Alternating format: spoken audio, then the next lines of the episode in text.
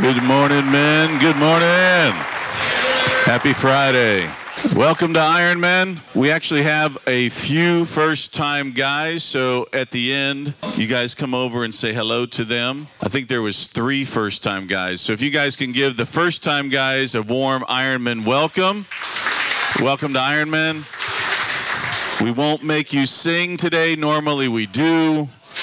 So no worries. If you guys want to follow me real quick, open up the Word of God, Psalms 46. God is our refuge and strength, a very present help in trouble. Therefore, we will not fear, though the earth gives way, though the mountains be moved into the heart of the sea, though the waters roar and foam, though the mountains tremble at its swelling. There is a river whose streams make glad the city of God, the holy habitation of the Most High. God is in the midst of her. She shall not be moved. God will help her when the morning dawns. The nations rage and the kingdoms totter. He utters his voice and the earth melts. The Lord of hosts is with us. The God of Jacob is our fortress. Come, behold the works of the Lord, how he has brought desolation on the earth, how he makes wars cease to the end of the earth. He breaks the bow and shatters the spear. He burns the chariot with fire. Everybody with me now. Be still and know that I am God.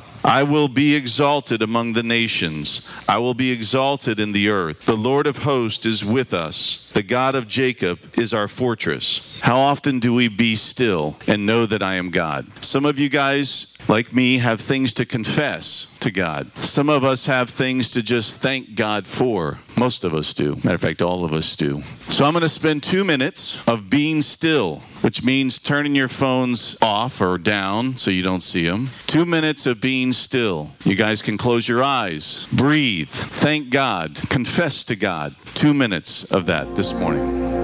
Father, we love you. We thank you for the freedom that you give us to meet like this. Father, we thank you for our health. We thank you for your son. Thank you for salvation. Pray that you would bless this morning. We want to open up this morning and just bless you and honor you and thank you, Father, for everything that you have done for us. Allow me to be still more often, Father. Just allow me to develop this discipline in my life so that I can be still and just continue to hear your voice in my heart, in my mind, so that I can show your beauty, Father. I can shine for you, Father. I pray a blessing over all of these men. I thank you for the new men that have come this morning. Pray a prayer of blessing over them and their health. Pray a blessing over every man's marriage and their children and their grandchildren in this room, Father. Thank you. In Jesus' name, amen. Guy, if you will come up and introduce our speaker this morning, you guys will welcome Guy. He's not just any guy, he is the guy. He's that guy. Good morning. I'm from the Trust and Obey table. Today, I want to introduce to you Don Stanton, pastor, chaplain, and most important of all, table co-captain. He gave me his uh, bio so that I could introduce him properly. He starts out that he says that he's a semi-retired pastor. That needs one correction. Truth is, pastor is never really retired. He tells us that he was born on March the 5th, 1952, which means that next month he turns 71. He's been married for 53 years to his wife Betty. They, that's a that's a real praise. He has two children, Sandra Lee and Robbie, six grandchildren, and two great grandchildren. Then he got into his work history, and I added up all the years, and they add up to 113 years. but, but he does put a caveat in there. He says that most of his life he's worked two or three jobs at the same time, all the time. So that that explains the uh, high number. Either that, or he's going to have to live two lives. So he, he's uh, been in law enforcement and a firefighter EMT for 23 years. He worked as a supervisor at a chemical plant for 23 years. He sold fire safety equipment for 15 years and he's been an, an, ordained minister for 22 years, a donor consultant for uh, Life South Blood Bank for seven years, and a supervisor for the bottled water plant for three years. And he worked in DJJ and the Florida Department of Corrections for 20 years. Besides being uh, a brother in the Lord, Don and I have one other thing that we're very uh, similar. We both spent a, a, whole lot of time behind bars. Now, I used to tell that to the guys in jail, and they say, "Yeah, but you get to go home at night." We don't, and they didn't. Uh, but uh, we, we have spent a lot of those years, right, Don? And sometimes those have been some of the blessed years. He's also a certified addiction counselor since 1995. He's uh, a friend, brother in the Lord, and a true champion for God. My buddy, my friend, my co captain, Don Stanton. This is a privilege that I've been waiting for some time, and I want to start out by saying last Friday was a blessing for me. You'll find out why shortly in my story, but the speaker we had last week has been someone close to me for a long time. I want to start out with a Bible verse, and when I read this book, and by the way, I've read it from cover to cover already twice. Malachi 2.10 came to mind. Have we all not one Father? Have we all not one God who created us? Why then are we faithless to one another, profaning the covenants of our fathers? You know, every place we go other than this place, men seem to be always against each other. This place is one of the things that warms my heart because we're all here for the same reason and the commonality of it. Now, I got to tell you a little bit of a story about me because, as you guys said, I've worked for 100 and some odd hours, uh, jobs and whatnot. First and foremost, when I was a child, my parents were both married several times, so I've got a total of uh, brothers and sisters of 11. Some are half brothers, half sisters. Some are regular sisters and brothers, and some are step brothers and sisters. But they're all my family. But when you do that, you tend to get lost in the shuffle. So at 14, I left my house with my parents' permission, went up on a farm where a gentleman needed some help, and I worked on that farm for two and a half years while I was going to school. We milked 12 and 12 because that was the only schedule I could have. So I ran from school up to the farm, milked the cows, came back, had a study hall after lunch period, so I made it back just in time to take a quick shower and hit the, the next class, and then stayed up at midnight to finish milking the cows then. Left work when I graduated, left the farm, got a real good job at a chemical company, and uh, it was on rotating shifts. So, being the person I am, I wanted to be the richest man in Fulton County, New York. So, I looked for another way to earn money. The fire department was looking for people, so I went and got trained and became a certified firefighter. And they also work rotating shifts, so it worked well. Well, that was going so well. I said, let's try one more thing. I went back to school again, became an EMT. They also worked rotating shifts, if you whatever way you want to say it. So, you get in the picture 24 hours a day, seven days a week for the most part, 365 days a year. I was working. My kids thought didn't everybody go to the firehouse, sheriff's department, and the police police station to see their dad? Because that's where I usually was. And we'd go out back, and I do cook on the grill, or we'd play games or whatnot. In the summertime, upstate New York is known for firemen's competitions at different areas, and so they come with me, and we go to parades, and I do firemen's competitions. Sometimes doing the security work, but either way, we always got together doing things that we like to do. I was a full-time workaholic. Somewhere between the age of 16 and 36, I also became a full-time alcoholic alcoholic. On my quest to be the richest man in Fulton County, New York, I was very gruff, so people tended to stay away from me because that's how you kept them at bay, and they wouldn't realize had he been drinking or not. I was privileged enough as a firefighter to become fire police lieutenant, captain, and finally assistant coordinator for the county. One of my greatest things was we had a small uh, refinery catch on fire, and I had to evacuate one third of the city of Gloversville, New York, and half of Johnstown in order to make sure no one was hurt while we were fighting that fire. I had 17 departments there responding to the fire. I was became an EMT,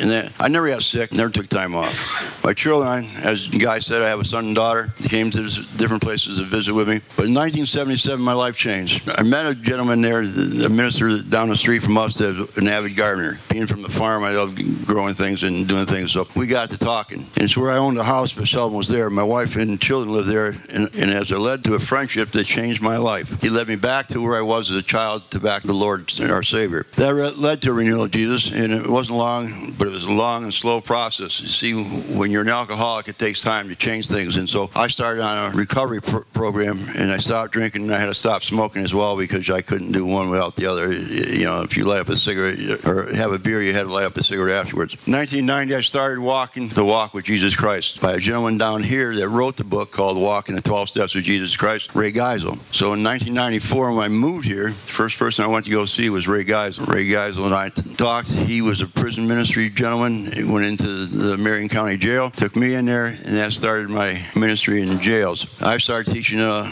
addictions. I got hired by the state to go to the men's prison, then later on to the women's prison. In between then, I used to do work at DJJ in Ocala as well, teaching people about addictions and how to overcome them. My wife and I moved down here in 1994. She was offered a job down here at the Winter Garden RV Park to manage it. I was her maintenance department. But I'd also had a calling that kept on bugging me and bugging me and bugging me. And so finally, her and I went on vacation, went down to the Keys, and I asked her, I told her uh, I had a calling, I think I wanted to become a minister. And she said, I didn't sign up to be a minister's wife, which wasn't what I was expecting. But then shortly afterwards, she said, read back what we said at our wedding vows. And I did. So after several months looking, I found a Christian college over in Maitland, signed up and went there. Also, up the road a piece is a place where Billy Graham first went in the ministry eh, eh, seminary there, and they accepted me. Why, I don't know, but they did. And after 31 years after leaving high school, now I'm in college, in seminary, working full time, decided I'm going to stop running from God. And one of the reasons this made me do that is I picked up a little blue and white book. Some of you may have read it. It's called Man in the Mirror. It was by Pat Morley. That was the deciding factor for me. That's what pushed me over the edge to go back in the minister or become a minister. Five years later, when I graduated from college, the person that was speaking at the ordination was Pat Morley. So I kind of took that as a sign from God I was going in the right direction finally. Once I was accepted in the United Methodist Church, I did that for 17 years, and uh, then just kind of felt there was a different calling. So I left the United Methodist Church and started a church up in Moss Bluff with a good friend of mine, and uh, we did what we call a cowboy church. Right? It was an old barn. We had to blow out the sides after a couple years because the people kept on coming, but there was no worry about what the flowers looked like or what the building looked like. It was an old barn, and people came to hear the word of God, and that's what we gave them. Also, I started doing uh, truck stop ministries, all while being a correction professional at first Marion CI, which is a men's prison, and then I got transferred when I got promoted to sergeant over to the women's prison, and spent 17 years doing it. And just to let you know, that hasn't stopped. I'm going to seven different facilities this year, including Orange County, uh, with a group. I still do uh, prison fellowship ministries. I do Crossroads Prison Ministries, which is a mentoring program that you write and send back to the inmates, and uh, then uh, Inmate Impact, which is where we go and bring the word of the Lord to the people at the prisons. All that's great, but now about why we're here. Some of my greatest joys have been here right in Winter Garden. The first one is not as much fun anymore because I had a great partner, Pastor uh, Anthony Hodge, and I did a lot of good things over here on the east side of town. I met him through the program we do on Tuesdays at Oakland Presbyterian Church, where I now I'm the cook. I know more about casseroles than I ever did in my life. Where we have a prayer breakfast every Tuesday morning, and then uh, my Bible study at my home, and of course my church is Church of Messiah, and they're all great. But the greatest time I have, and what I look forward to the most every week, is being here and listening to the speakers here at Iron Men of God because I learned something. I got to be fed in order to feed others a long time ago. And man was never meant to be separated from God nor from other men. You know, that's what this is all about. We lift each other up and encourage us so that we are better husbands, better fathers, and better men in the community. With that said,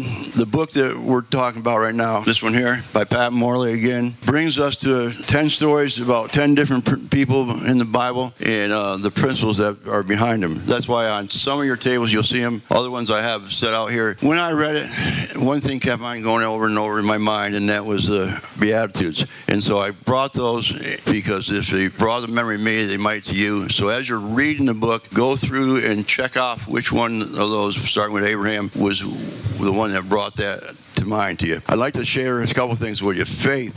First Timothy says, "Fight the good faith, fight the good fight of faith. Take hold of the eternal life to which you are called." To fight the good fight of faith means you, we stand firmly anchored in the word of the power of the Spirit, recognizing ourselves dead to our feelings and our human reasoning, but not letting sin rule our mortal body by obeying its lust. Worship. To honor or show reverence to God, we have to do what Jesus says: take up our cross daily and deny ourselves. And my favorite, service. Performing duties of service for another person or organization. That's what I've done most my life and didn't even realize I was doing it until later in life. I serve now as a property manager over at Oakland Presbyterian Church, and the main reason why I went there is because they have a daycare. And when the incident in Texas happened, I went to the church and said, "Listen, I don't want that to happen in my neighborhood. I've been certified to carry a weapon to have all my life. I want to come here and be your property manager, but I also want to be the protector. So if someone comes on this campus and has harm in mind, they're going to have to take me out first. And so they hired me, and that's what I do. See, the material man I was or to be is not the man that God made me. God had a purpose for my life, and I tell people all the time, God has a purpose for your life. If you haven't found it yet, keep searching for it in the scriptures, in other men's stories, and sometimes it means wait on Jesus. It's always in His time, not our time. I've had several discussions with a quarterback that used to be in my favorite team, the Gators, and he's been a Christian all his life. And, and him and I talked to Tim and I a couple times how it took me later in life to get to where he is, and he says, "Yeah, but you have all that background and information that I don't have because I never had the other side of the town. All right, I've always had the walk with Jesus from day one, and so we comp- he complimented me and I complimented him, and it always made me feel good. So what I'm asking you to do is is uh, do what I do. I never felt like I was worthy to do more than plant seeds by my actions, thoughts, and deeds. They will hopefully resonate to others, and they get them to repent, but that's up to them and God. To pick up this book and their Bible and to save people, save yourselves and others from the pits of hell and eternal life of Jesus. This is just a good place for an amen, fellas, because I have all I got to say about this other than the fact that Pat Morley's been an inspiration to me for many, many years. Him and uh, Billy Graham probably the two people that I look at for the most, followed by uh, a few others that I've met along the way. But what I'm encouraging you to do is not do as I do, but do as I ask, and that go through these questions I came up with today. Hopefully, they'll do something for you, and take those beatitudes with you, and see if you can't check those out as you're going through with the book, and see that I found most of them in the first five stories, but there's some in every one of the stories. I want to thank you for your time. Thank you for your, your patience with me. It's been a while since I spoke in person to a group of people, and seeing that him and I share the same thing. I've had seven TIAs, and it's taken a toll on my left side pretty good. Thank you. Thank you so much, Don. Really appreciate everything that you said this morning. We're going to spend the rest of the time at our tables. I sent out the questions last night to you guys. Let me know if any of you guys did not get them. But, table captains, I'm going to hand the floor over to you guys. Spend the rest of the time at our tables.